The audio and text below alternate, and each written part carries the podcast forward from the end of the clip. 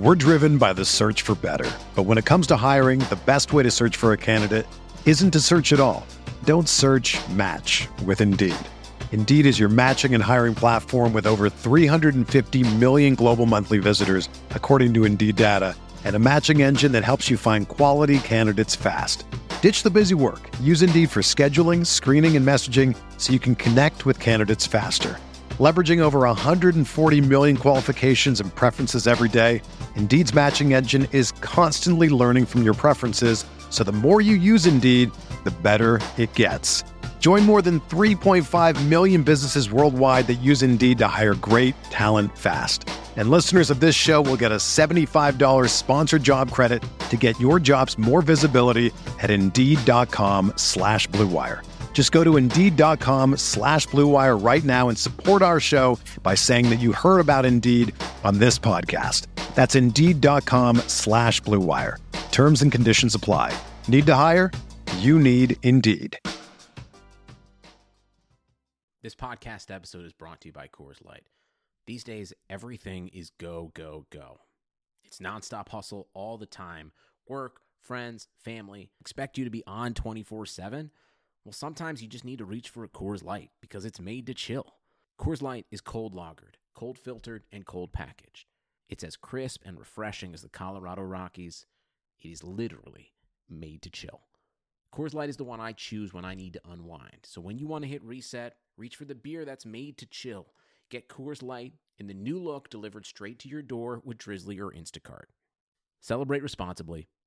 Coors Brewing Company, Golden, Colorado. Arteta!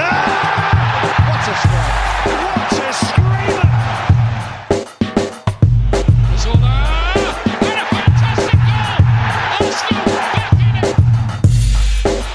Here's Limpar, lines it up, finds the net. Arsenal in front. It was a bit of a slog, but eventually West Brom and Sunderland split the points 1 1 on Monday. Oh, no, wait, that was Arsenal Manchester United. This is the Arsenal Vision post match podcast. My name is Elliot Smith. You can block me on Twitter, Yankee Gunner.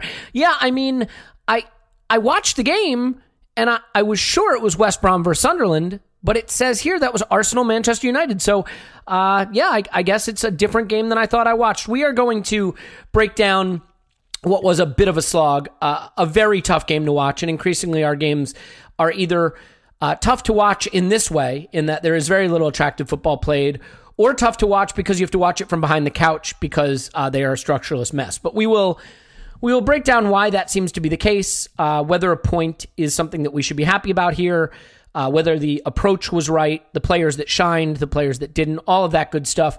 Uh, we will do that with Paul. You can find him on Twitter at Pause My Pants. Hello, Pause. You can do that with uh, Clive. You can find him on Twitter at Clive AFC. Hello, Clive. Hello, hello. Hello. Uh, Tim had to back out last minute with a conflict, but he'll be back later in the week. I did an instant reaction sort of catharsis pod on Patreon where like I just had to get it off my chest so that when I did this pod, I would be less heated because I feel heated and that that never really makes for great listening. So, uh, or maybe you think it makes for great listening. If it does, then sign up for Patreon and listen to the instant reaction pod. Uh, if it doesn't make for great listening, ignore that and pretend it never happened. And of course, of course, of course, the most important thing you can do is sign up for the athletic at theathletic.com forward slash arsenal vision. Um, we have some guests lined up for the international break that you're really going to like because the athletic contacted us and said uh, thanks for the great work. Here are some guests we can offer you. And so we're, we're excited. We've got we've got a good lineup ahead and, and that's because of all of you being willing to give them a try. Uh, again 50% off and a month free if you do it. Anyway let's get to the football. And look clive i think one of the things that I have to come to terms with is the lineup doesn't really matter because the philosophy is what matters. And I have to admit, I have not really had a problem with any of the lineups lately. Um, I mean, obviously, would I prefer Xhaka not to start and Torreira be given his more natural holding midfield role? Yes, but the idea that one tweak here or one tweak there is going to make the difference.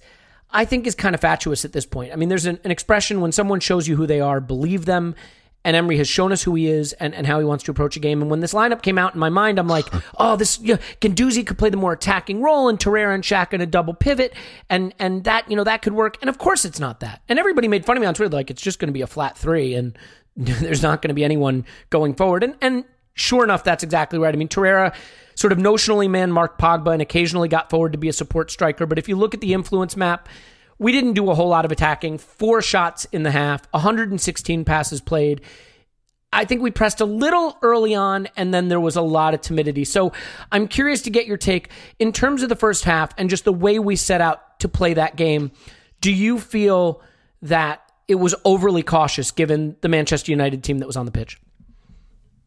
Um, I don't know. I think um, the Man United fans I know uh, were looking at our team thinking we can take these, the pre-game stuff on Monday Night Football, and we were called lightweight by Roy Keane. And um, and I get, I think sometimes we're Arsenal people, right? So we see the best of our players, and the players that don't play get even better in our eyes, right? So, and I agree with you. I think the last few lineups have been pretty good. And what seems to happen though when we go into the pitch you then see the weaknesses of the lineup, even though you agreed with it beforehand. You see the weaknesses But within do it. you You see the weaknesses of the lineup or the weaknesses with how those players are used? You know what I mean? Like Torreira is not a I'll- support I'll- I'll- striker. Well, no, he's not a support striker, but you know, it, I'll give you. You said to me, give me my takes. I'll give you a view, Sure, right, please. based on what I saw, right. So, so it it again, this is the this is maybe the change in football and the change in what we're used to. So, Manchester United, not a bad side. Pretty got some missing pieces, lack of quality. You a lot of young academy players um, that are on their way up, but we're not too sure how far they're going to go. They've got one player in the centre of midfield called Paul Pogba. We know about him. Potentially going to be a Real Madrid player, won the World Cup with France, probably their most influential player, along with Mbappe. So guess what? Our manager decides to stick Torreira on him and go bang. I'm going to press you off your feet, right? Because I don't want you to influence the game. Maybe you could say, well, why are we doing that? Does that show a lack of confidence in the team that we have? Why don't we just go and play them? Well, I seem to remember many, many times saying, I wish other managers would watch your position and try to nullify their biggest threats. And it was interesting. That was what Torreira's role was off the ball. On the ball now, he becomes the player that's sometimes closest to Aubameyang. And you then start to think, well, what's he doing as a support striker? But again, the detail that he was probably detailed to do, and if you watch the first two minutes of the game, which I know Paul has probably done, the first pressing tackle came from Torreira. Mm-hmm. Yep. So straight away, that tells you his details. Whenever you watch a game, watch the first two minutes and watch where people stand and watch where people attach themselves to. It's really interesting from both sides. You can almost see the game plan in a moment. So straight away, I did not think Torreira was a support striker. I thought he was detailed to press their best player and to make sure he didn't get his head up, right? And play those long raking passes through to two very quick forwards and a joining forward in Lingard, but two quick forwards in James and Rashford. That's that's the game plan. And Guendouzi, be a bit free. Xhaka, can you please just stand in, the, in front of the back four and try to progress the play up the pitch? My fullbacks, can we stay tight? Can we stay tucked in? If one's going to go, actually, let's see if Callum Chambers is hard to pin back at the moment. He's like a horse on the gallop. And I think the booking absolutely killed the game a little bit. And I'll, we'll probably get to that a bit later on. I won't kill that now. Kolasinac, we know what he is, we know what he isn't. Um, sporadic defender, sporadic attacker. One good thing, one bad thing. And then we have the three guys up front. We've got an 18 year old, we got a low touch superstar, world class striker, and we have an enigma trying to settle into the league. So it's it's very interesting. You know, when you look at that, you think, okay, we should take them. We should take them. Well, we haven't taken them since 2006 in the league, mm. and there have been times they've been completely as weak as this, but for some reason we can't seem to take them. You know, and in this game, we're very fortunate that a new technology allowed us to even get a point, right? Mm. So I think I, I'm I'm just trying to give it a little bit of a Sure, holistic sure. view. I'm not saying that is what I would do. In years gone by, with the players that we have, this was the time to go and beat Manchester United. I will say that the players that we have in the current state of adaptation, health, fitness, confidence, and belief, this was maybe the result that was in the post that maybe as fans we didn't see. And, and maybe we can talk about well, not maybe we will talk about whether a draw is is worthwhile, whether that's a credit to us, you know, down the line. That is something we can absolutely do. I mean, Manchester United. Uh, This is something, and maybe this is more an American thing because in American sports, teams are good for a few years, then bad for a few years. You don't necessarily get the same dynastic uh, teams. I mean, you do in baseball a little bit, but but football is very much about history and dynasty, and and I get that. But this is a Manchester United team that had won four times in 15 games. They lost at home to Crystal Palace this season. Um, I think there is, and by the way, not just that, but also without Martial, without Wan-Bissaka, and I think playing the shirt and playing the history doesn't make a lot of sense to me. The reason we haven't won at Old Trafford is Manchester United, for a long time, has been better than us for most of the time that we've played there over the last decade plus. Um, they haven't necessarily always been recently, and we haven't always, you know, covered ourselves in glory. Fair. I mean, Ferguson did beat us with eight defenders, but that was also Sir Alex Ferguson. This is not. So I think you can go into this game and say, let's see what we've got a little bit. But Paul, to me, what I see with Unai Emery is that he realizes he has some talented attackers and that his default approach to the game is if we keep it tight and compact, maybe my attackers have enough individual talent to get the goal that gets us a result. And unfortunately, you know, sometimes he's right. I mean, to be fair, Aubameyang scores a goal every single game, and that can help you. But I, I think that he is more willing to play a game to be ugly and compact and hope that the ball gets in the attacking third where one of our attackers does something special. And, you know, I noticed something else too, and I want to get your take on this. I thought we pressed pretty well for the first 10 minutes or so it reminded me a little of a lot of games lately, and Anfield comes to mind too, where there was more verticality in our game early, and then we started to sit off and sit off and sit deeper and play more on the counter and sit deeper and defend more. And that happened again in this game. So I'm curious to get your take on why we came out of the blocks pressing a bit and you know seemed to be at them and, and pressing even in their half a little bit, but then within about 10, 15 minutes, sort of turned that off and sat deeper. Why is that a pattern that seems to be repeating itself now across multiple games? So um, we started reasonably brightly, as you say, uh, with some level of ambition. I w- my narrative, if you want to call it that, for the game is after that they got stuck into us. They were kicking us all over the pitch for about a 20 minute spell in which they got three yellow cards and they should have got three more. Uh, there's that uh, eye catching moment on 31 minutes where we're sprinting up the middle of the pitch.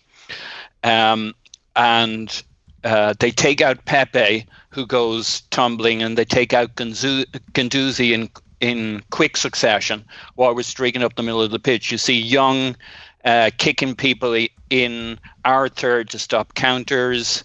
It's all it's a classic Old Trafford ploy of just uh, killing the play, which they did successfully for a period in that first half. Now, yeah, we were playing a counter-attacking approach, but that doesn't mean it it wasn't going to be exciting on the counter and that we weren't going to be dangerous. But they really got stuck into us when their legs were strong in that first half. Then around the 40 minute mark, things loosen up. It starts going end to end. We attack, they attack Rashford. We attack, they attack Rashford. Um, he, he gets run out towards the byline. It gets recycled. McTominay gets his goal. Uh, end of the first half. Start of the second half, we start really brightly. We're pressing upfield. We have a good 15 minutes. We get our goal. Then we continue pressing for some minutes more. Saka has another opportunity in front of goal, which is almost wide open, but they get a block on it. It still nearly goes in. We keep pressing for a while, but by that stage we brought on Sabalas, and Ceballos. We've, we've been pushed. Yeah, yeah. So, well, I'll go with Sabalas as long as we're going to with go with Bayerin, Sanyehi, and All, right, all right. Keep going. Right. yeah. So later on, we bring Weok on. So there we are. We got Sabias on field, and that's grand when we all got legs. But you start seeing the the tide turning, and suddenly it's Manchester United who've decided they don't like being 1 1. They got the crowd behind them, and it's a really open game, and we're going at them, but they're coming at us more than we're going at them. And that's when, around the 80 minute mark, Emery reads the cards. You know, McTominay's just had that header just over the bar that should have been in. Uh, Rashford's put the ball across our our six yard box. Um, and the tide is turning at that stage. They got the legs at that stage, and we're pretty shagged. And so we kind of slow things down, bring Willock on, and calm it down a bit. Um, as as we debated a little earlier today, uh, I didn't love this game to watch it, but I understood it. Um, yeah. And def- defensively, on the defensive end, this was the first time we've played well defensively. People held mm. their positions. You can go man by man and watch them for 90 minutes, well and the Paul. players did their jobs. Oh, for God's sakes! I look, I can I, got, I, can I even add just one second? Bit? Wait a minute. Just, Stop, just, just wait a minute. look. The, the, the thing that was very clear to me from the start of this game is that they were utter shit. All right? Let's not sugarcoat this. That was not a good team. These were two teams playing poorly. I think crediting either team with anything they did is doing a disservice to football because neither team was good. Both teams were bad. They've okay? been relatively sound defensively. Yes, they didn't have Wan-Bissaka, though. Sure, but but you know they they put us under very we little pressure. Have our two they had backs. five shots in the first half. We had four shots. We played 116 passes. We made no effort to get our foot on the ball to control That's this game true. and put them under pressure. And at the end of the day, That's not the true. fact of the matter is this is not a one-off. If this was a one-off, you could say, "Oh, here he goes ranting and raving." This is the football we play now. It is passive. It, it was is, a one-off it, because it we actually played well defensively. Great. That's I got news for you. If I was playing striker for Manchester United, it would look like we played well defensively too. Marcus Rashford had a chance in on goal where he literally kicked his own foot and fell on the ground. Like there were there was not a lot of execution. him down, blocked him. Anyway, putting that to one side, okay? The fact remains that this is a team that will not commit resources to the attack, and we once again did not do it, and we did not put United under pressure. And Clive, I think, you know, you look at coaching, and there's a lot of ways that you can approach it. And you can look at the tactics on the pitch, but you can also look at the things that should be worked on on the training ground. And two of those things are set are, are corner kicks and goal kicks. And the set pieces that this team takes are bad. We are bad at corner kicks. We are bad at goal kicks. Everybody got mad about the short goal kicks. Now, to be fair, we weren't executing them well, but you could understand the strategy. Now we go long and the ball comes right back at us, okay? So that hasn't gotten fixed. The corner kicks are just as bad. How do you defend the way we are playing from dead ball situations? Because that is a mess. Yeah, I thought the execution was poor. I thought it was really, really poor, particularly on some of the free kicks. I mean, even the free kick in the last minute. You know, do you remember the Xhaka free kick he scored at Crystal Palace last season from the right hand side into the top corner? We have a free kick in the last minute, and and we don't put a lefty on it. We don't swing it in. We we just mess about. And I sort of tweeted out about you know there are some real fundamentals that are missing in this team, and a lot of that just around smart decisions. Don't do what the opposition want you to do. Do what they don't want you to do. Put the ball into areas where they need to defend. There is some, you know, I will say I know that you've got a, you've got a down on the manager, but you, you can't blame him for some of the execution that we see in the top third. I think we're we're all focused on so many things that are not quite right, but there are things that we're not seeing because we're seeing the, we're trying to focus on the main things that we feel are not right, which is a manager, maybe the maybe the captain, maybe the style. and it's all based on your own individual structures, how you see the game, based on a benchmark, which is normally personal to you as an individual, right? So when you're comparing how we play, this is Arsenal, this is what we are, you're you're probably right. You know, this is what we are. And, and why is that? Some of that's down to the players, and some of that's down to how the coach approaches games. I think he approached his games in, in quarters. I think he wanted to be nil nil after the first quarter. He was starting to get control in the second quarter, conceded a goal somewhat against the run of play. Come out in the third quarter, totally dominated it, then get a bit of a shock when they get a shot. And then it's like, okay, what do we do now? Do we push or do we hold? We make a change with Ceballos and Torreira, and it We had a bit of combination. We score quite quickly, and and then suddenly we start to play a bit. But again, we start to lose a bit of structure. Suddenly, the player that Torreira was detailed to to mark gets into the game, and then it starts to create chances for them. Now, if you're the manager, you have to stop that. And he stopped that by solidifying, bringing on Willock, by adding more energy, by um, the fullbacks were struggling with fitness, so he covered them up with with younger players, with younger legs, and he started to get into the game. And Guendouzi started to do three men's jobs, and we and we saw the game out. Could we have won it? Yeah, we could have won it. Could we have lost it? Absolutely. Just like Spurs, just like Watford. And just like Aston Villa, where we did actually win it. Yeah, Right? So I- there is a trend developing here, and you can say, okay, why are we not attacking? Why are we not doing this? Why are we not doing that? Why That's are a we not great question. Why are we not attacking? Uh, well, when we do, we concede. No, that's You know, not when true. we no, No, no, it's but not it true. is true. We're a better team when we, are- attack, and all the enough. evidence points to it. All the evidence when points we, to it. When, no, no. When we, Sure. when we, no, come on. The other day, guys, you we were talking about um, when we sit in, we conceded thirty shots. When we push forward, the number one, Man United told us our weakness. Every every time De Gea got the ball, he was smashing it forward really, really early to get us running backwards. When we had corners, we were probably most vulnerable when we had set pieces in the in the in the last third. I think one of our big issues, and I'm sure somebody will have the data out there, is our accuracy in the last third and how many times we get dispossessed around the edge of the area. And what's happening is we're being transitioned on. I feel worried when we're up there because our ability to sprint back isn't great.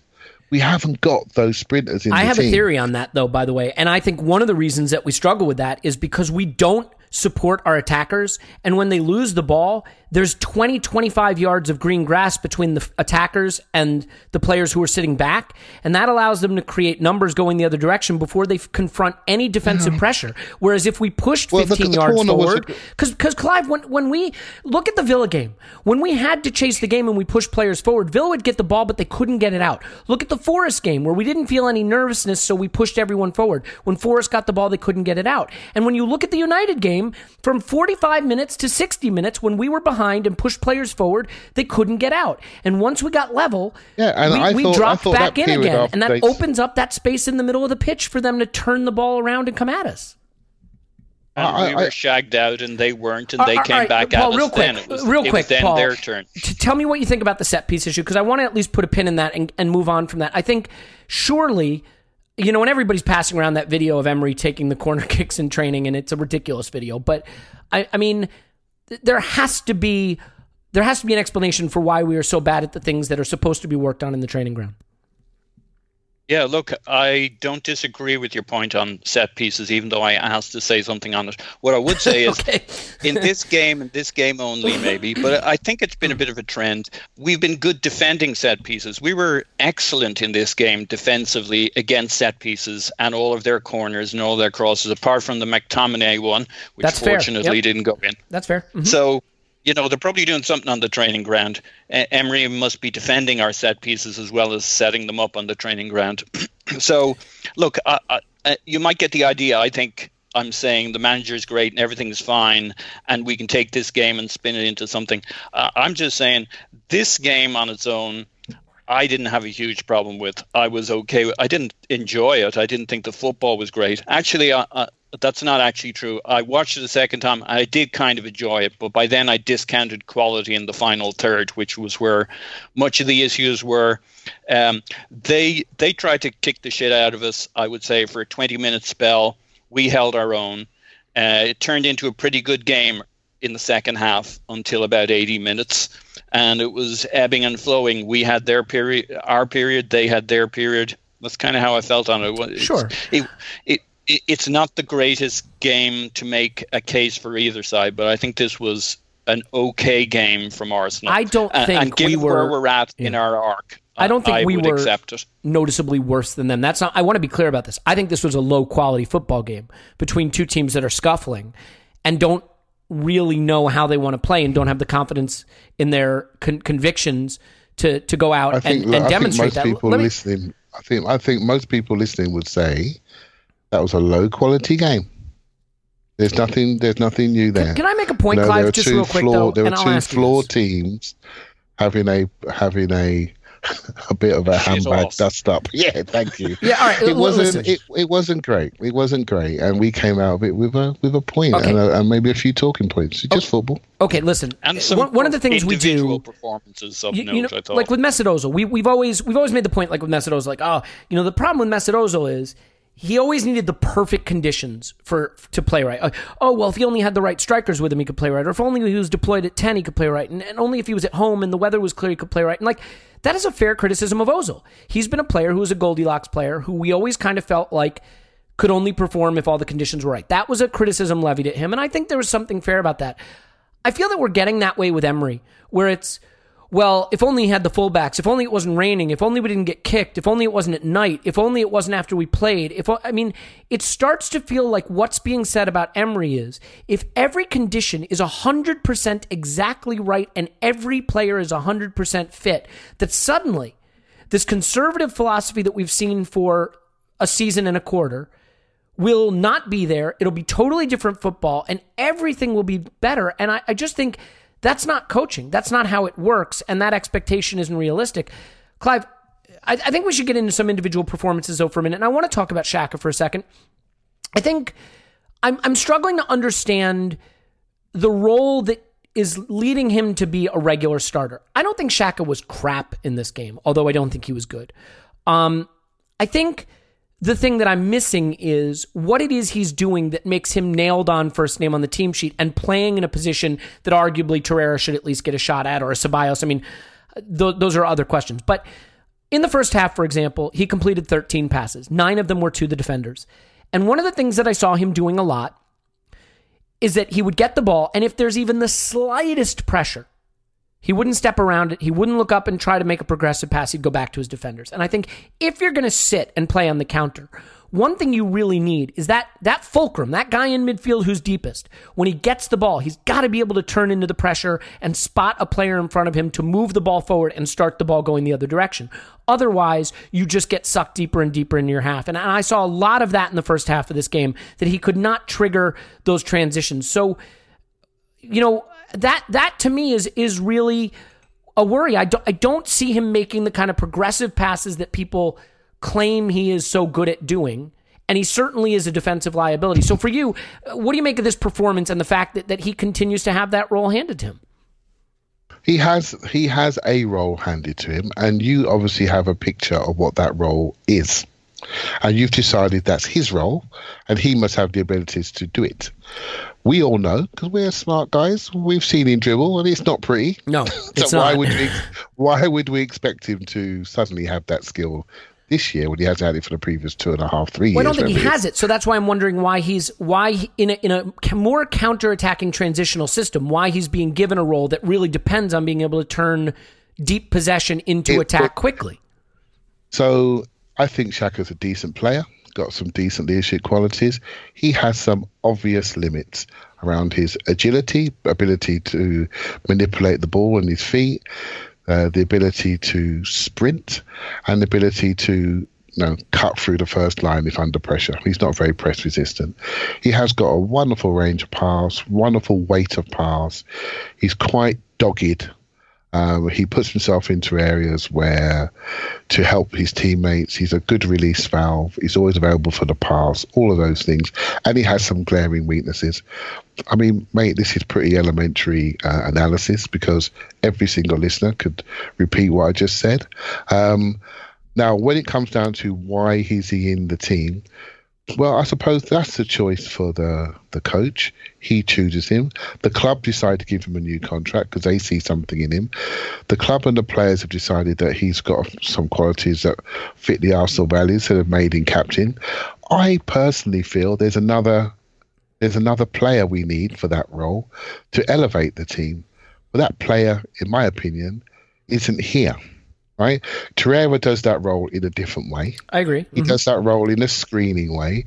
So he will screen and tackle and get in front and and and his ability on the ball is okay, but he hasn't got the same range. So he tends to do that role in the diamond where he's got two other ball players left and right to him. And so Arsenal have canted him and put him slightly further up and press to try to create this transitions further up. Do I agree with it? Probably not. Would I? I'd like to see him in a double pivot? I just think that works for Xhaka. I think it Yeah, works. I, I agree with that. hmm W- And I Wasn't like- it kind of a double pivot in this game for much of it, Clive? Though I mean, I It- mean, I know it it was a flat three, but but It was a had another job, and and it's really like there was a demarcation here in this particular game where Xhaka basically sat and kept it simple, and Guendouzi was the guy twisting, turning, trying to get upfield, and somebody had to sit. I, I, get, I get that, but can I, can- let me just have a rejoinder to that real quick, which is that again, if you're going to sit deeper and you're not and you're not going to push higher up the pitch with possession or pressure, and you're you're going to try to play on this you know this this supposed counter style, this which you know I I don't even see real evidence of that, but if that's what you're doing, then one of the things you have to be able to do when you get the ball back is turn that deep possession into forward movement quickly. You've got to turn And in the you- second and- half, when the game opened up, that's exactly what Xhaka did. I, I mean, There was, Paul, wasn't much avenue in the first half to do it. I think he did it during the period uh, where we were a little higher up the pitch and we were chasing that extra goal. I totally agree with you. But what I'm in saying the is, last five minutes his- of the first and, half. and look, maybe it's instruction. I, I will fully acknowledge it might be instruction, but I watched him really closely in that first half. Again, he gets the ball, and if there's any United player in a five yard halo around him, he goes back to the defenders, and that that stops you from being able to do that counter transition thing that supposedly is the, is the mo. yeah, but you've Guendouzi. Oh, Okay, okay, but he's not giving it to him. He's giving it to a defender. Like that's Somebody you know, was giving it to Guendouzi, though. it wasn't him. It do- doesn't really matter how it gets to him. Right. I'm just saying, like, why play a guy at the base in a counterattacking transition system who can't face, you know, turn and face the pressure and distribute it forward to start us going the other direction? Uh, Clive, go ahead. Well, I, I, I, this is what this is what we do, and I, I'm gonna I'm gonna get a bit deep here, right? This Sure, is what go we deep. do Let's as deep. fans. This is this is what we do, and we and and we do it. And we, I, I, I try my best not to, but there's a bit of, we all have this vision of the perfect game, of the perfect team, of the perfect structure, and what the attributes of those individual players should be, right? And then we then impart that on our analysis. We then say, well, he can't do this, or why can't he do that? Well, why doesn't he select him, or why doesn't he select that? Why don't you watch the game and then tell me Xhaka's first mistake? Because I will tell you his first mistake. It was on their first shot when he went over on the halfway line, went over to the left hand side, in, right on the touchline, got popped past. Pereira runs in un, unimpeded. 50, 40 yard run because nobody had covered round because Xhaka had gone fishing for the ball again in an area where he did not need to go. And they get the first shot when Leno dives to his left and saves it. That's what we should be talking about. Where is your positional discipline? You're in this team for a particular role. You should be a protective player. We know about your limitations on the ball. There's no point in repeating it, right? We've been talking for two, three years. We know it. The three of us, we know. But what we are what we are finding in this team, in this Emirates team, is that Xhaka's role, he needs to be there. He needs to be present, block enough passing lanes, giving fouls away so we don't get counted on and not getting booked and picking people up and tapping them on the head. That's what Liverpool do, and they don't get booked. Doing all those things to allow us to get behind the ball and then to stop shots on our goal. Right? And his That's what we should be talking about. draft, his cover of their counterattacks, uh, he doesn't do this all the time. He was exceptional. Well, exceptional is a strong word. He was on point all game covering their counterattacks. Him, Guendouzi, Aubameyang, every one of those players knew what the job in this game was for 97% of it. I felt we, I felt in the game, and, I, and, and this is something that I think I find myself when I watch a game, and I get really nervous about Old Trafford for some reason. The build up to it, it's just maybe historic because of the, the rivalry. This game means a lot. It it means a lot to me, really does, and I I almost I have to come off of you know being online because I just wouldn't be rational. I just can't I can't deal with it. Welcome to my world. and so I yeah, am so- perpetually irrational. yeah, so and and, it, and it's a very tense game and i felt the tension i felt the fear on both teams i felt the need to to play good enough to not lose but not too good so you would lose Do you see what I mean? I felt there were moments when both teams fancied themselves to win, and then suddenly the fear of losing overcame them, and it restricted them. It restricted their ability to really let go. As fans, we're thinking, "Come on, you're really there." You know, when Saka has the side foot and it hits Lindelof's knee, if that goes under That's the bad bar, luck. it's a- Yep. I mean, a that's bad luck. Yep. Yeah, and, and that's the moment of the game right there, right, isn't it? It's right there. Torreira's miss kick side volley. He's quite good at that. Doesn't Yeah. get the right connection. You know, That's a hard He got that though. against That's- that's Huddersfield hard. overhead kick. Was it last year? Huddersfield at home Mm-hmm. overhead kick, bang, goal. He gets that goal. What a genius move to play him higher up.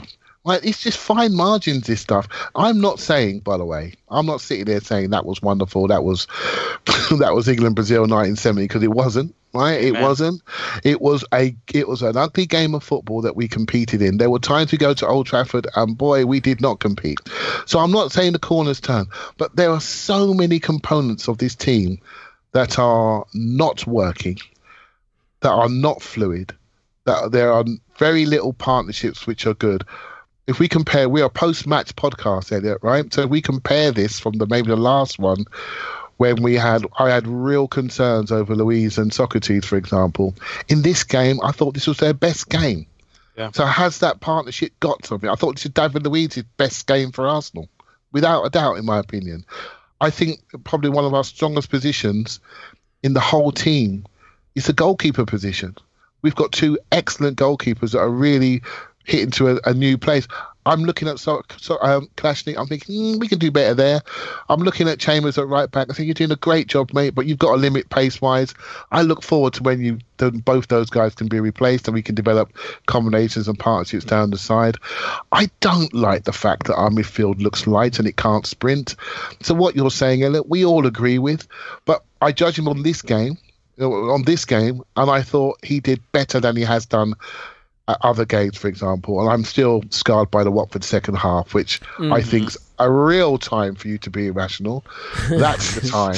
That is the time irrational. because because we are two points down really on the season. We are two points down. That's where we should be having those two points in our back pocket. The rest is par for me. Absolute Yeah. par. I mean, look, I, sometimes you can look at what a manager says about the match and interrogate how they're seeing it. And Emery at full time said it's not the best result, and credit to him because he's right. In the first half, they pressed a lot, but we controlled the match with good possession. I mean, that's patently not true. They had some chances to score, and at the end, I think the draw is deserved and fair. We can be better defensively, and we are going to sometimes need to do better, do more offensively. I think that is him telling on himself that he looks at this game and he says we can be better defensively, and sometimes we need to do more offensively. In Emery's mind, the problem with this game is we needed to defend slightly better. Okay? That's how he comes across. I want more control with the ball to create better chances, but being competitive against Manchester United here is a good point. Aubameyang is very important for us. Blah blah blah blah blah. Um, I think that the the thing that that I look at is in that first half where we completed 125 passes and had four shots, and they had five shots, and you know completed 189 passes, which is still still not a lot. Like it was a low quality football match, and I just I think you look at these two teams and, and you see a lot of tentative play. Let's do this. Let's take a quick break. you know, can I just. oh, Okay, go ahead. please. Hooray! Yeah, I just the, wanted to say one more thing before you.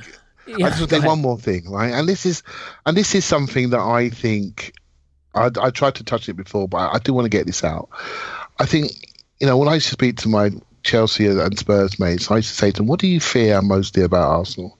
And they used to say to me, "When we get, when you guys get the ball around the edge of the area, it's scary, man. You do one twos and you're in, and you cut through teams." And you know, you might be soft in midfield, you might have soft defenders, but when you get to that top third, you've got some real talent that can really create something, and you're not too sure where it's coming from. I actually think we're not very good at that anymore. And just when we get it there, I don't think we are very secure. I don't think we retain we retain possession. We all know Pepe's lost the ball 17 times numbers from this game. I'm not blaming him, but it's in it's it's a it's indicative. Aubameyang has skills. Ball retention under pressure on certain days away from home is not one of them. And in the end, the most secure forward we had on the day was an 18 year old kid playing his second Premier League start right? So there are issues around our security, pass decision, shot decision in the top third, which are exposing us positionally to transition football. So we are not seeing the control you want. We're not seeing the technical accuracy, passing and decision and confidence to penetrate that we are we've all grown up with. I think that's a missing point to this team. And I'm not looking I'm looking within the team them to fix it. I may be looking at a couple of players that are missing. But this is something that we've really lost from this group. Yeah. And and, and I'm and I'm I think it's something that during the transfers that we've seen that maybe an ingredient that's really gone from this team has maybe taken away some of the enjoyment for some people. Yeah, I think that's well said. We'll take a break, but I will say this. You can't play one twos and have dynamic, interesting, creative play in the opposition final third if there's only three players in the opposition final third. So uh, we're gonna get you to subscribe to the Athletic or not subscribe to the Athletic as you choose to do. But one way or the other, we're all gonna take a deep breath, and then we're gonna come back and yell at each other some more. So stay with us. There's more coming up right after this. Okay, it's time to tell you about The Athletic, the new home of football writing and a world class sports website. You can get The Athletic for half off and a month trial right now if you go to theathletic.com forward slash Arsenal Vision. You'll help the pod, and of course, you'll help The Athletic too. But that's a good thing because you will be at the new home of football getting world class writing and the best coverage of Arsenal from writers like Amy Lawrence, whom we love, has been on the pod, David Ornstein, James McNicholas, also known as Gunnerblog, myself, but don't let that hold you back. The coverage of sports is unrivaled and there's no advertising to get in the way, no clickbait. They're not chasing ad revenue. They're just trying to write great in depth articles. They've broken some incredible news. They've had some incredible interviews. Loved the article about the Eddie Nketiah load to Leeds and how that came about. So there's a lot to like there. Try it out. It's a month free. And then if you stick with it, it's 250 a month. That's it. So you can go to theathletic.com forward slash Arsenal Vision and try it now. See what all the buzz is about. Go sign up now, theathletic.com forward slash Arsenal Vision. Okay, we're back. Paul, I, I, think we should talk about a few individual performances here and individual moments. And one that I think is worth interrogating is Pepe's performance a little bit. Um, it is in vogue when there is a, a boogeyman, when there is a, a principal villain to blame everything on that person. Uh, so if the principal villain for you is Unai Emery, then it is in vogue to say that the reason Pepe is struggling is because Unai Emery. And there is certainly some truth to that. It may be that the system that Emery is employing is not doing Pepe a lot of favors, and there may be some truth to the fact that having Callum Chambers at fullback, who, while we love him, is not a fullback, is not helping Pepe, and that Bellerin coming back will help. But I think it is also fair to say that the player is scuffling, that he is struggling a bit, that the you know the the way he hit that shot when he was open on the edge of the area, that's that's not a well struck ball, that his ball striking doesn't look clean. When he sent Saka through, which resulted in the corner that ironically resulted in us conceding. Um, he badly underhits a pretty easy pass and just gets lucky because the defender falls down. And you know he did lose possession a lot. The dribble doesn't seem to have the same conviction and and uh, trickery that it did early on. And then look, we all say the reason Ozil can't be in the team is because he doesn't work off the ball. And there was that one glaring moment in the game where he sort of lost the ball and then just stopped moving. Like I, th- I thought maybe he had stepped in glue. So where do you stand on Pepe and the performances he's putting in right now? And notwithstanding the fact that maybe the system isn't helping him, do you have the nascent developing tiny little slightest bits of concern yet? Sure. Um, though I do think the system's not helping him. I mean, we spent so little time progressing into the final third when you look at it. Ha, I've tricked you last... into agreeing with me. yeah, yeah. Uh, would have been really handy after 24 don't hours start, of arguing against Ozil. I agree, would have. but but he would have been unhandy in some other senses. But no, you can see uh, as I look back on the stuff on Pepe I saw when we were researching him over the summer. I mean, he does really well in and around the box, but we don't really get him into the box onto the ball. We haven't we haven't progressed far enough up the pitch in terms of where we're taking our positions. Um, you kind of wanted to either be like Anfield, where our starting points for Pepe are inside our own half and he's chasing the ball up the pitch, or you want to give him plenty more opportunities where he's actually getting into the box and can cause some mayhem or run at the box. And he hasn't had much of that. But yeah, I'm certainly concerned that he's. I mean, there was there was some discussion on one of the pods about whether it were possible that Pepe might have a crisis of confidence early in the Oh, season and Paul. set back for a while. and lo and behold, it is in fact possible he has a couple of bad games. His confidence sucks. I mean, when you look at his body language, you look at you know the the cameras on his face. He looks like he doesn't feel he belongs there yet. I think he's really struggling. Some players take a long time to adjust to the league, to a new environment. I mean, this is a very French boy, and I'm not talking about what team he plays for as an international. I'm talking about the world he comes from.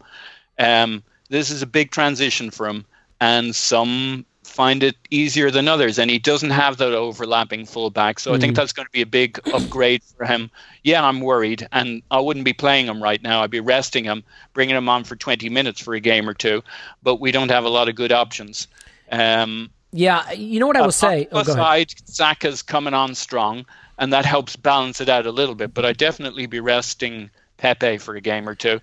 Yeah, I mean, I, I think all of the frontline players would benefit from having another body closer to them. A lot of us would benefit from having another body closer to us, if I'm being I, honest. I think Um, every player should have a personal Ozil running alongside him to make him. Yeah, the problem is he wouldn't run enough. So what would you do? Um, look, I think I think that's all spot on, and and you know, again, systems affect players, but when the ball came to him in the box and he, he didn't hit it properly, or when he underhits a through ball, or when his cross goes out into touch, you know, where he takes a free kick terribly, like those things aren't system. Those things are execution, and he just has to be a little sharper.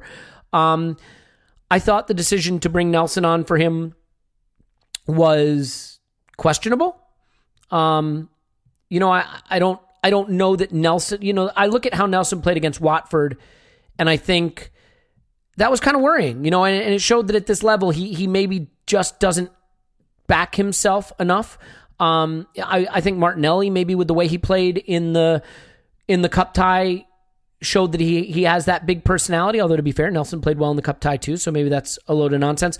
Uh, Clive, we, let's move on from Pepe just for a minute. You, you can come back to him in a second if you want, but I do want to talk about Guendouzi for a second. I, I think this is a player who has future Arsenal. Arsenal. What am I? Sean Connery now. Arsenal. He's got future Arsenal captain written all over him. Uh, he's got fu- future Arsenal captain written all over him. I thought he was brilliant. He had that defensive header over the bar. And if you watch that whole passage of play, he never switches off. He runs back. He tracks the runner. He knows the man is there. He gets, you know, turned around a little bit and still has a presence of mind to head that up and over the bar. Um, his his shot after the, one right before the corner that we concede from, where Saka gets in and takes a shot that's a little tame, and De Gea paws it away, and Guendouzi bursts along to get all the way into the box onto that, hits it low and hard right into the corner, and De Gea's strong hand to keep it out. I thought he was really good. He's just growing and growing in personality. Uh, How impressed were you with him in this performance, and how central is he right now to the the success of the team? Yeah, he basically he's one of the three or four players that own the team at the moment. And um, in the last well, last two or three games, he's he's dragged us up by our bootstraps, isn't he? And um, I urge you to watch the last fifty minutes of this game again. And I'll tell you now, he was absolutely everywhere. Yep. And I, I just cannot overstate this. I, I saw it on live. I watched it again today. It's a joke. It is literally a joke. I wanted to watch the effort, watch the running, watch the desire not to be beaten. But when you get the ball, what's the desire to challenge, to challenge your man, to challenge your position, to buy fouls, get fouls, dominate the ref, dominate proceedings, switch play, keep the ball moving, drive through holes. I mean, wow.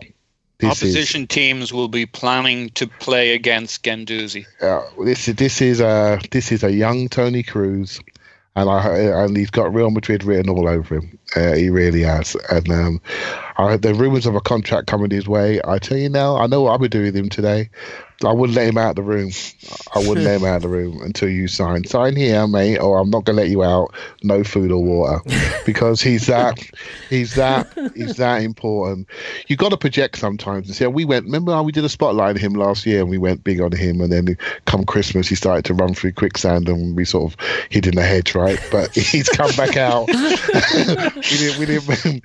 I That's actually all said- our spotlights. isn't yeah, I we hit in the head. Super jinx. And I, I remember thinking, I actually said, I think he's going to be our best player in our team in two years. And I thought, bloody hell, no one actually uh, remembers that. But actually, I've said it, I've said it again, and I'm going to stand by it until we reach Christmas again. Then I haven't said it. But you, you'd be foolish not to see what he's doing. And it, he's improved massively. I think he's a bit stroppy. I think um, I think he's got a bit of an edge to him. I can see him getting sent off for dissent. I can see him doing all of those things, and it's all part of your journey to being proper world class. Cesc within Fabregas had that a- in him. You know, didn't hold It's also back. part of his fuel, though, isn't it? Yeah, I agree. Well, Exactly. we've we've praised uh, Gwen enough, and I, I couldn't more highly recommend that people go back to our Patreon in the spotlight, Matteo Guendouzi, right when he's bursting onto the scene, and see how right we were because clearly we were should so right. it. And then Repost don't it, listen to mate. any of our of our in the the spotlight. delete, yeah. delete others. Just repost And that one. repost that one. Yeah, I will do that. Um, that's a good idea. Smug faces next to it. but but I it- look, we got, we got a lot to get through with with not a lot of time left with you guys. So I, I want to spin through another player who I think deserves credit. You know, for all the fact that I think Nelson has maybe wilted a little bit under the spotlight when he's had the chance in the Premier League, and I, I realize that's harsh, and I'm I'm not picking on him. I just think he hasn't he hasn't quite been at the level. Bukayo Saka is at the level. He looks like he belongs. Much like Guendouzi, he has the precociousness, he has the personality, and he wants the big moment. I don't think he necessarily quite executed on that breakaway where he was put in by Pepe, but he certainly got unlucky with the way he struck the ball uh, when it was deflected over the crossbar. That's going in, really nicely hit. Paul, I, I think Saka gives us balance on that left wing. He creates threat. He's really doing all the things we kind of hope Pepe would do. I think he has to continue to play.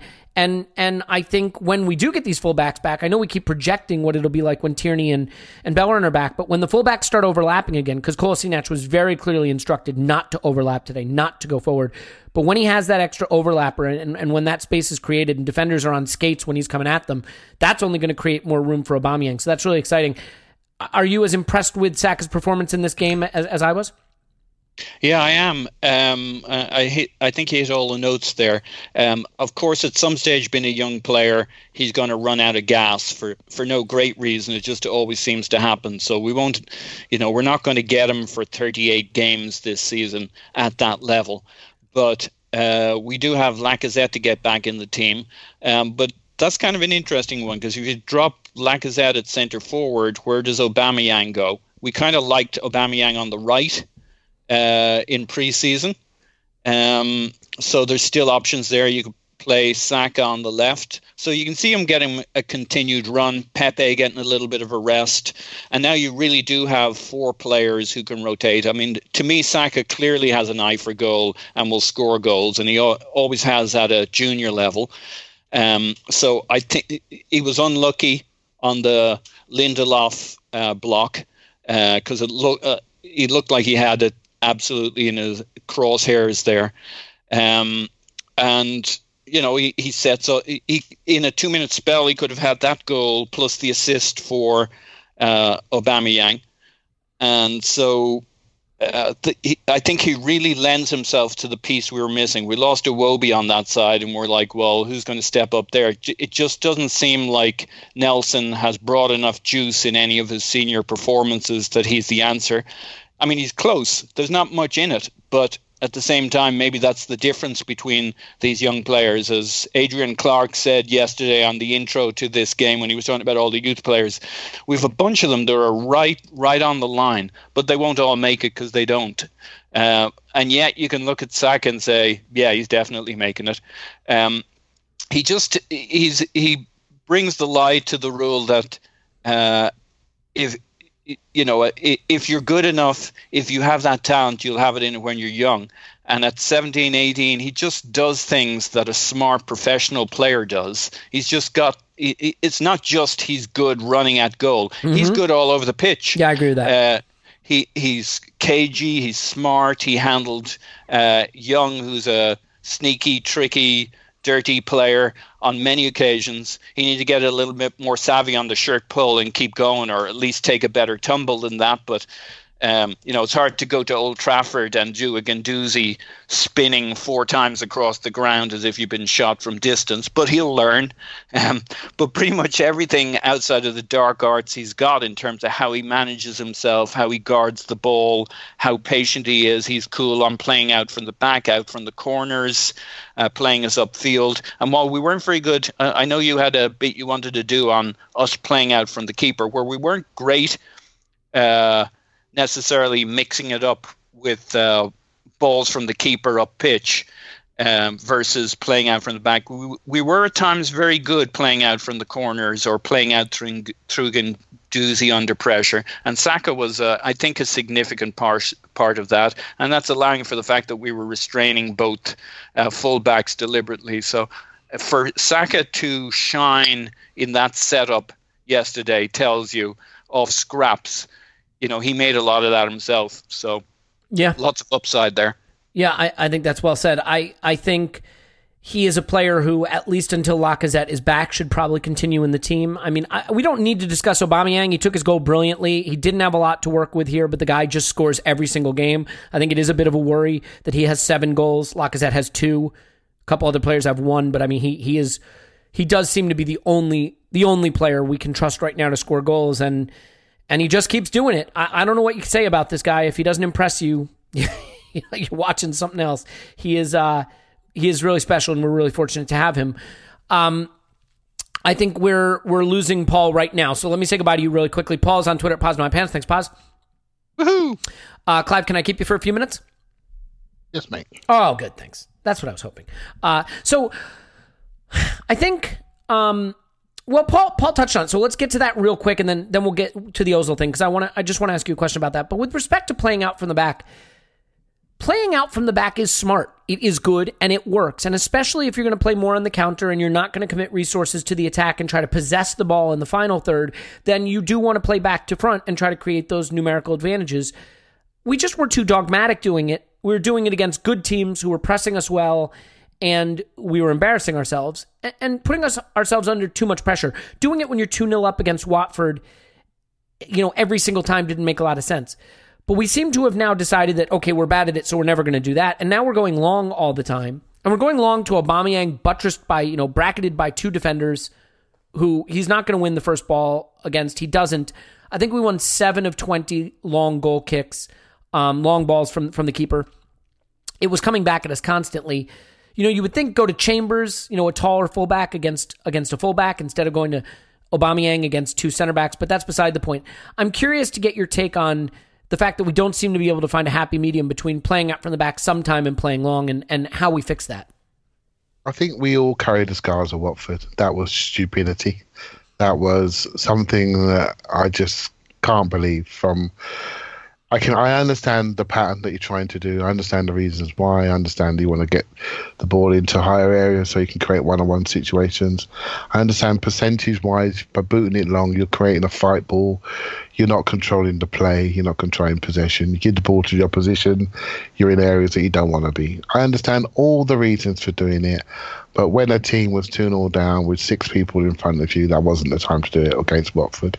I think Manchester United, they lined up with Rashford and James two quick sprinters to try and put pressure on our fullbacks each side of the penalty box. Leno looked at it. They weren't tight on the edge like Watford were. Like they weren't. They weren't so tight, but they were there and they're very quick and they're very uh, decent tacklers. So Leno looked at it and decided, you know what? Why I got to learn from the Watford game and I'm going to go longer. He went down the middle a few times, and you're right, Elliot. We just got smashed. Maguire just put his big head on it. And um, he went out to the fullbacks and they got some pieces, but not much. You know, Chambers didn't get much. And so what we're saying is here, we haven't really got an easy out. We haven't got an easy out first phase. And so we have to build from the back. I don't think Socrates is comfortable. I think Chambers, what he does cleverly, gets himself high up early and says to the winger, "You follow me." And if he loses it, we all saw what happened against uh, Aston Villa because he can't get back in. But if he gets it, we can progress up the field, right? So I, am not sure what the answer is until Lacazette gets back. You know, first phase ball, he can hold the ball up a little bit more. He you can fade it into him, and he's much stronger, lower body power. I think Saka showed a lot of security on the ball. I think he you can roll it into his feet once you do progress it, and he can really roll you and turn you. And but I just think we lack that security. And I know you want to see us control the ball, like I do, and you want to see us progress the ball, but actually, we haven't got we haven't got the security, as I said earlier, to do it. And uh, and I think we're struggling with a little bit of power there to do that. And so um, I'm generally not sure what the answer is, apart from what you would say to any player: play what you see. Don't do something stupid. We want to build, but if it's not on, it's not on. And it wasn't on last night with any sort of safety. Given the given the enormity of the game, it's important we didn't hand them goals because we wouldn't get we wouldn't get them back again. You know, so um, so I totally understood it. Now, how do we fix it? I think we need to be quicker with some of our restarts. I think we need to drop more people in. We need to have three lines. We need to have the ability because Leno's, although he's quite good with his feet, I think Martinez has got better passing. I think he's got the mid-range fade as well as the longer kick. I think he's just as good on the ball with his feet, if not a little bit better. So Leno doesn't seem to like that mid-range fade. He he goes long or he goes short. Right, so I think we need to do, we need to add that mid range in there and just pick different exit plans. But I, I'm with you. I think it's it's. I'd rather go wide, go wide to the fullbacks and try to get a second effort from there than giving it to Sokratis, is obviously not comfortable. I think Chambers, if he Chambers goes into right centre half, I think that'll be interesting because I think he likes the ball and um, Luiz likes the ball. And that could change things slightly um, if that was to happen. Holding is also another one that's very good on the ball. So I think the edginess really, for me anyway, when I see Sokratis have it, I I start to get a bit concerned. He's a tracker, he's a dog, he's a runner, but let's not ask him to fade balls 40 yards into the centre forward. It's just not happening, right? That's not his skill set. Yeah. So, all right. Well, let's talk about you know an, another player who uh, didn't play in this game and wasn't even in the team, and that's Mesut Ozil. I hate that Ozil has to be discussed in every podcast, and you could say, "Why even talk about him? He wasn't in the team." But I do want to ask about it because I understand the idea that away at Old Trafford, you need grafters, you need you need players that will put in the work, that will put in the running, and all that. But you know, I look at how this game was progressing, and maybe a little control, maybe a little precision in the final third, maybe Ozil instead of Nelson. Excuse me again, sorry. Uh, you know, maybe Ozil instead of Willock at the end there. Um, you know, we can discuss in this conversation a little bit the, the decision to put Willock on with the game tied at 1 1 and, and a chance to maybe go win it.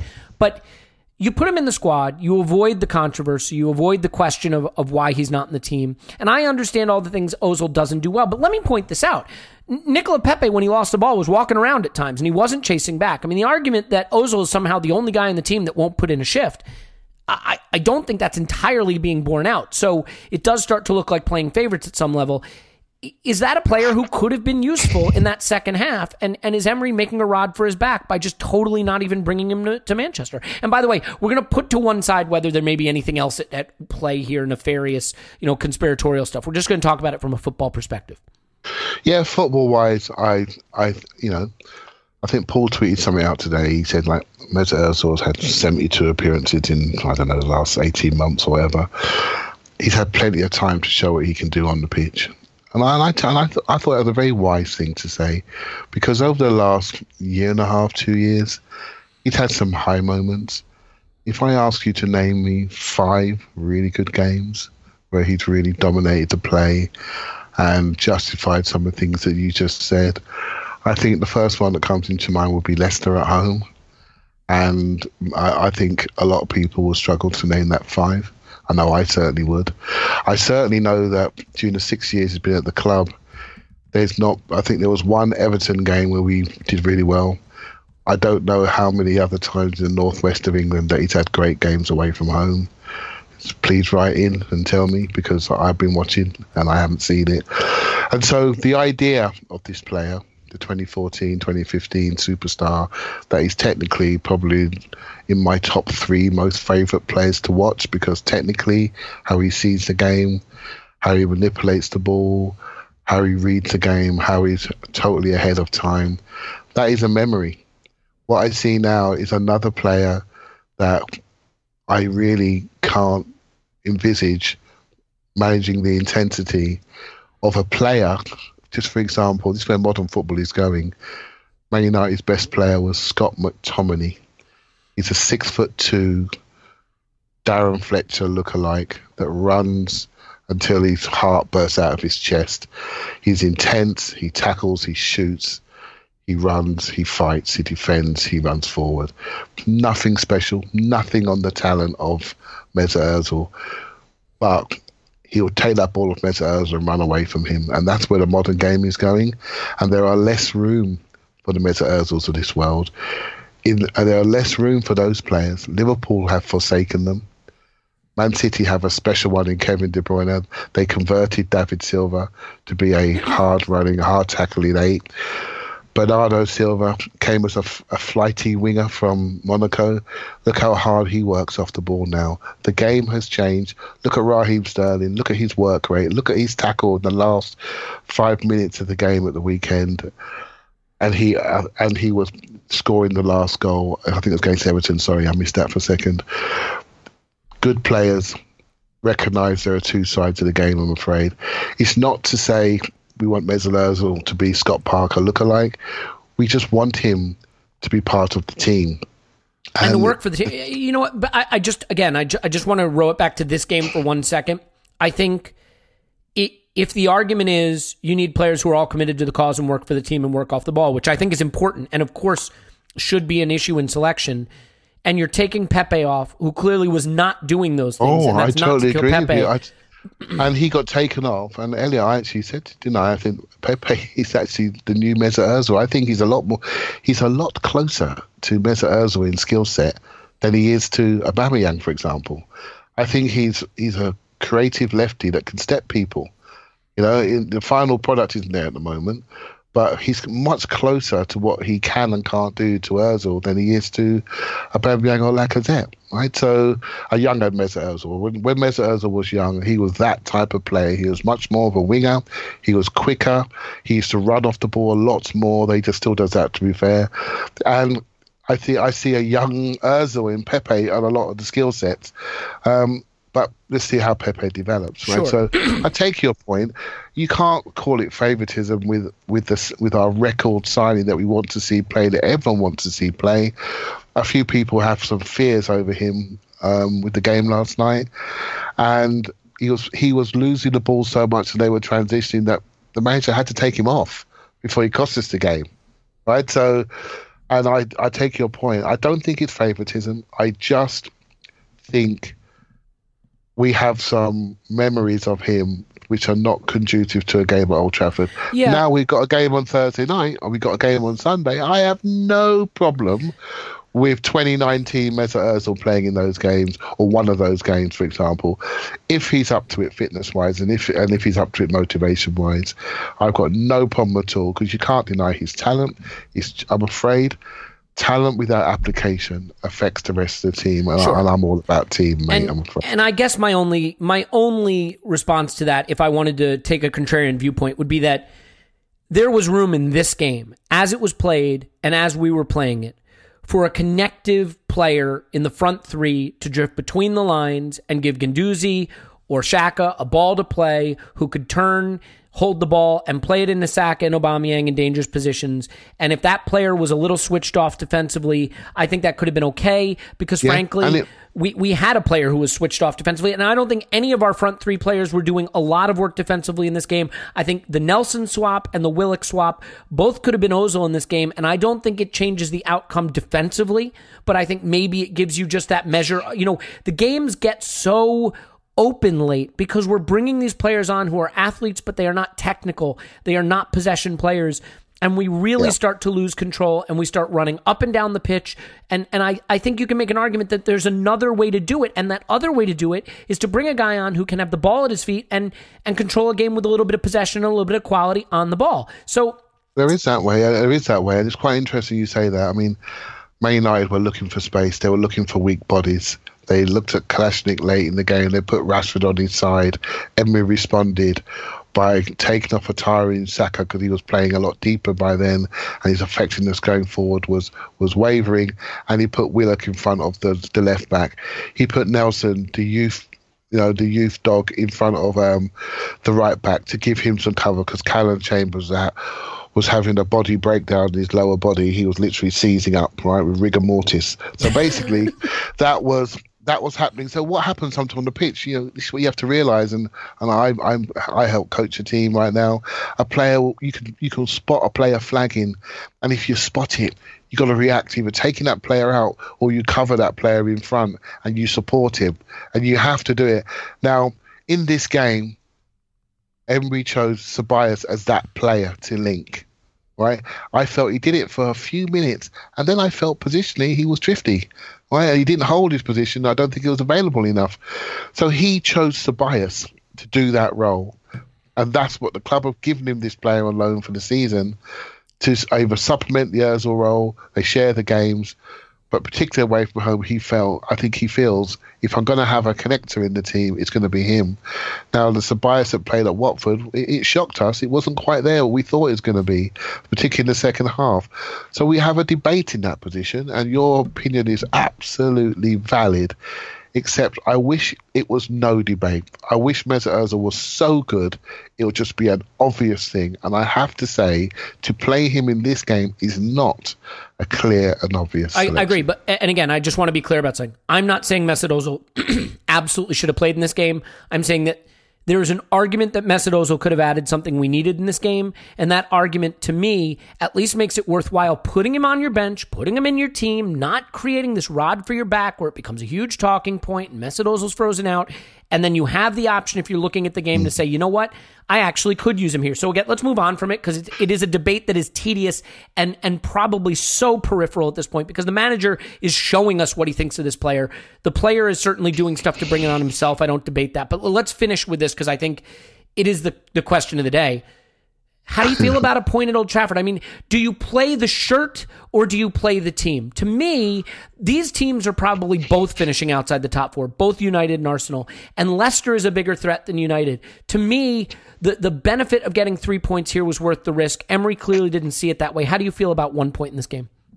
I feel all right about one point in this game. I will tell you, I, I, I feel even more all right after Bournemouth for the weekend because if we win that game, then it's, it's been a great week. Simple as that. It's been a good week, right? So, so we have to deliver on that. We have to make sure that we um, make sure we get that home win. I, I think for me, it's um, it's it's it. I know there's a lot of anger about about the manager, and I, I try to stay away from this. Um, but it's hard not to. It's hard not to start thinking about it. Um, I do think from a playing perspective, we haven't seen this real team yet. But my mind is already moving on to the next phase of Arsenal and what that's going to look like. I, I think Emery has his, you know, you know my view about him being a cleaner. He's here to help be part of the reconstruction of the club. I see James wrote a brilliant piece down the Athletic, and someone they need to go and read that for many people. It's absolutely all right. Fantastic. I do the promotions around here. Keep it in your pants. but um, yeah, I think uh, that's the sort of stuff I, I, love to read, right? About where we're going as a club because it is about the club, um, and I, I do think that the club is actually going in the right direction, and that's going to force a change in thinking about what type of manager we want to take us to the next phase. I don't think. Um, Emery is going to take us to the next phase. I've never felt it. I thought it'd be done at the end of the season. But there's so much anger at the moment, so much um, tension. And you know, I would like a bit of serenity that I, I feel it's starting to leak onto the pitch and leak into decisions and leak into the, the playing side. It must do. It must do. The whole captaincy thing, which I think the club brought on themselves up to a point they're not stupid. Everyone can everyone can sense the change. Everyone can sense there's no credit in the bank, and so I am thinking about the next phase and what that looks like. And much like the zigzag you have in politics from an Obama to a Trump, we've gone from a, an Obama type leader to a bit more of a pragmatic type leader, a coach that really wants to overthink at times. And I, I don't know if anyone's going to call Trump a pragmatist. no, I mean, you know what I'm saying though. Uh, yeah, no, I know. It's, it's, it's, yeah. it's, the, opposite the ends of the spectrum. Yeah. Mm-hmm. Thank you. Even better words. Even better words. That zigzag. And now we're all thinking, oh, we want to communicate again. We want someone we can understand. We want someone that represents, you know, the closer values that we recognise. We want these things but we wanted something else. Well, I wanted a, a, more tactical, strategic manager. This one may be too tactical, even for me, right? So, or, but we or just has bad tactics. I mean, by the way, you know, one thing we tend to do, I think, is when we see a manager who's conservative, we call that tactics. Like being adventurous is tactics too. Like I, I just, I don't know that these tactics are coherent. Uh, let, let me just step in for one second, Clive, and just make this point. What Emery has done for me, other than make me lose my mind, is pull into tighter focus the extent to which Arsenal is entertainment for me. And I think if you're going to play ugly football, if you're going to play football that is not particularly attractive, there is there is impetus on you, pressure on you to win a lot more because ugly football has to be winning football. You know, coming fourth playing terribly is not fun. This isn't fun. So I think if your ambitions are, you know, if you can win a title playing like Jose Mourinho plays, then I don't think anybody's going to complain about it. If you can get 90 points playing Jose Mourinho park the bus football, I, I think people will take that and they'll sing your name to the rafters. If you're going to play that kind of football, and we saw this at United, and the best it's going to give you is a Europa League and top four or fifth, people are going to want you out. And so I, I have to admit that my impatience with Emery is probably more accelerated by the fact that I don't enjoy watching us play football. Watching us play Forest was a ton of fun. I like seeing players committed to the attacking third, pressing the opposition, winning the ball, creating chances, playing one twos on the edge of the area, threw balls into strikers, and we have the talent, and it feels like it's not being utilized. And while I fully admit that Emery may have a plan that maybe, maybe could work, I don't see it, but I, I'm not as smart football wise as he is, obviously. I fully admit that I'm not enjoying watching it, and that colors my my feeling. I see a United with Axel Tuanzebe and and Scott McTominay and they're bringing on Mason Greenwood and Fred and the, you know they're just such a weak team and I think oh let's let's go test their their glass jaw. And the fact that we we were reluctant to do that, I have to admit it turns me off. It doesn't mean it was wrong, but it turns me off. And some of this, you always say it, Clive, it's how we see football. This isn't football I'm enjoying seeing. And because I'm not enjoying seeing it, then the, the results, I guess what I'm trying to say, a long winded way of saying, if you're not going to enjoy the football you're seeing, it puts pressure on the results to be even better. And when the results are mediocre or worse, the bad football compounds your frustration. I think that's what's happening here. Yeah, I mean, I, I totally understand, mate, and that's that's a personal feeling, and, and, we're lucky we have the platform we can share that. And I think, or unlucky you know, for the listener, you know, and uh, you know, if I also tell you that you know one of the last times I've really enjoyed an Arsenal team was the Santi Cazorla, Coquelin, Sanchez, Ozil, Walcott, that team. I really like that team with Ramsey tucked in on the right. I mm. really like that team. I really enjoyed it. It was flawed. We moaned, we critiqued, but I really like that team. Now, I don't yearn for that team to be back together because we're building a new team. We're building a new club right? My favourite player ever was Patrick Vieira. If I judge every player against him, I would be killing Xhaka a lot more than you do, mate. Simple as that. But could, we could are where we are. we are where we are with this team, with this player. So can I critique him based on what he does, what he's doing, not based on my own opinion of what an ideal centre midfielder should be, but based on what he's doing or what he's not doing. And I think you talk about not what what's his team it's not fun. You know what? The last 18 months of Wenger's reign wasn't fun either. Right? No, which is And which is why we moved on. You know, and, and it wasn't fun. And let's not let's not talk about the horseshoe football day. It was that exciting because it wasn't, and we were still getting broken on, and we were still conceding, and we haven't changed the numbers much, which I'm sure you're aware of. And there've been some fun moments, and there've been some traumatic moments, and there's been some confusing moments, but we, but I look at the club, and I see a direction. Now the next phase is around the corner. I think what worries me the most, uh, I'm really worried about Pepe, for example. That is a strategic spend that we need to go well. We can't afford to have that go wrong. You know, we need that to go well. So that player needs nurturing, he needs supporting. That's a lot of money, and that's the future of our attack going forward. Yeah. We have 30 year old striker, and we have a 28, 29 year old striker. This kid needs to work. It needs to work. It really does. These are things I will care about because much more than a manager, which in this structure is he can be transient. It doesn't worry me. I'm more concerned about what do we want next? What type of person we want next? Where do we want to go? Do we want a replacement for Emery? Are we going to reposition our club significantly differently with with a different type of manager that can bring in a different persona to the club with different perception and really go superstar manager? I don't know, but it's going to be very interesting to see where the club go next. Emery's role is coming to an end. Yeah. in my opinion, Yeah. it's I don't we don't need to blame him for every bad pass and every short corner. We're smart enough to know he's had a two plus one year contract. His role is coming to an end. So let's let this play. We need this team to do well. We have to be in the top four. Spurs are playing Bayern Munich tonight. I don't like that. That bothers me. I mean, I like Right. it when they lose 4 0, but yeah. Hey, I, I, don't like that. Yeah. So we need to we need to focus on what we need to focus on. Yeah, no, I think I think that's well said. I got to leave it there, uh, so I apologize for that. But I, I, I think look, we're still in the top four. We're still in the top four for all the hand wringing. We're in the top four. Bellerin and Tierney coming back. That's going to change some things. He's soon going to be in that moment where we've all been pointing to. Oh, when this happens and when that happens and when this happens, then he could win. Well, Lacazette's going to be back and Bellerin's going to be back and Tierney's going to be back. He's got a window. He still has some easy games coming up. He's got an international break to get everyone fit, so it's got to turn around and uh, and hopefully it will soon. You know what? We'll leave it there. Clive and I are probably going to try to do a rewatch tomorrow for patrons. So, uh, Clive, you up for that? Good. I'm up for that, mate. Yeah, yeah. I mean, that'll invalidate everything I thought about the game, so that's always fun.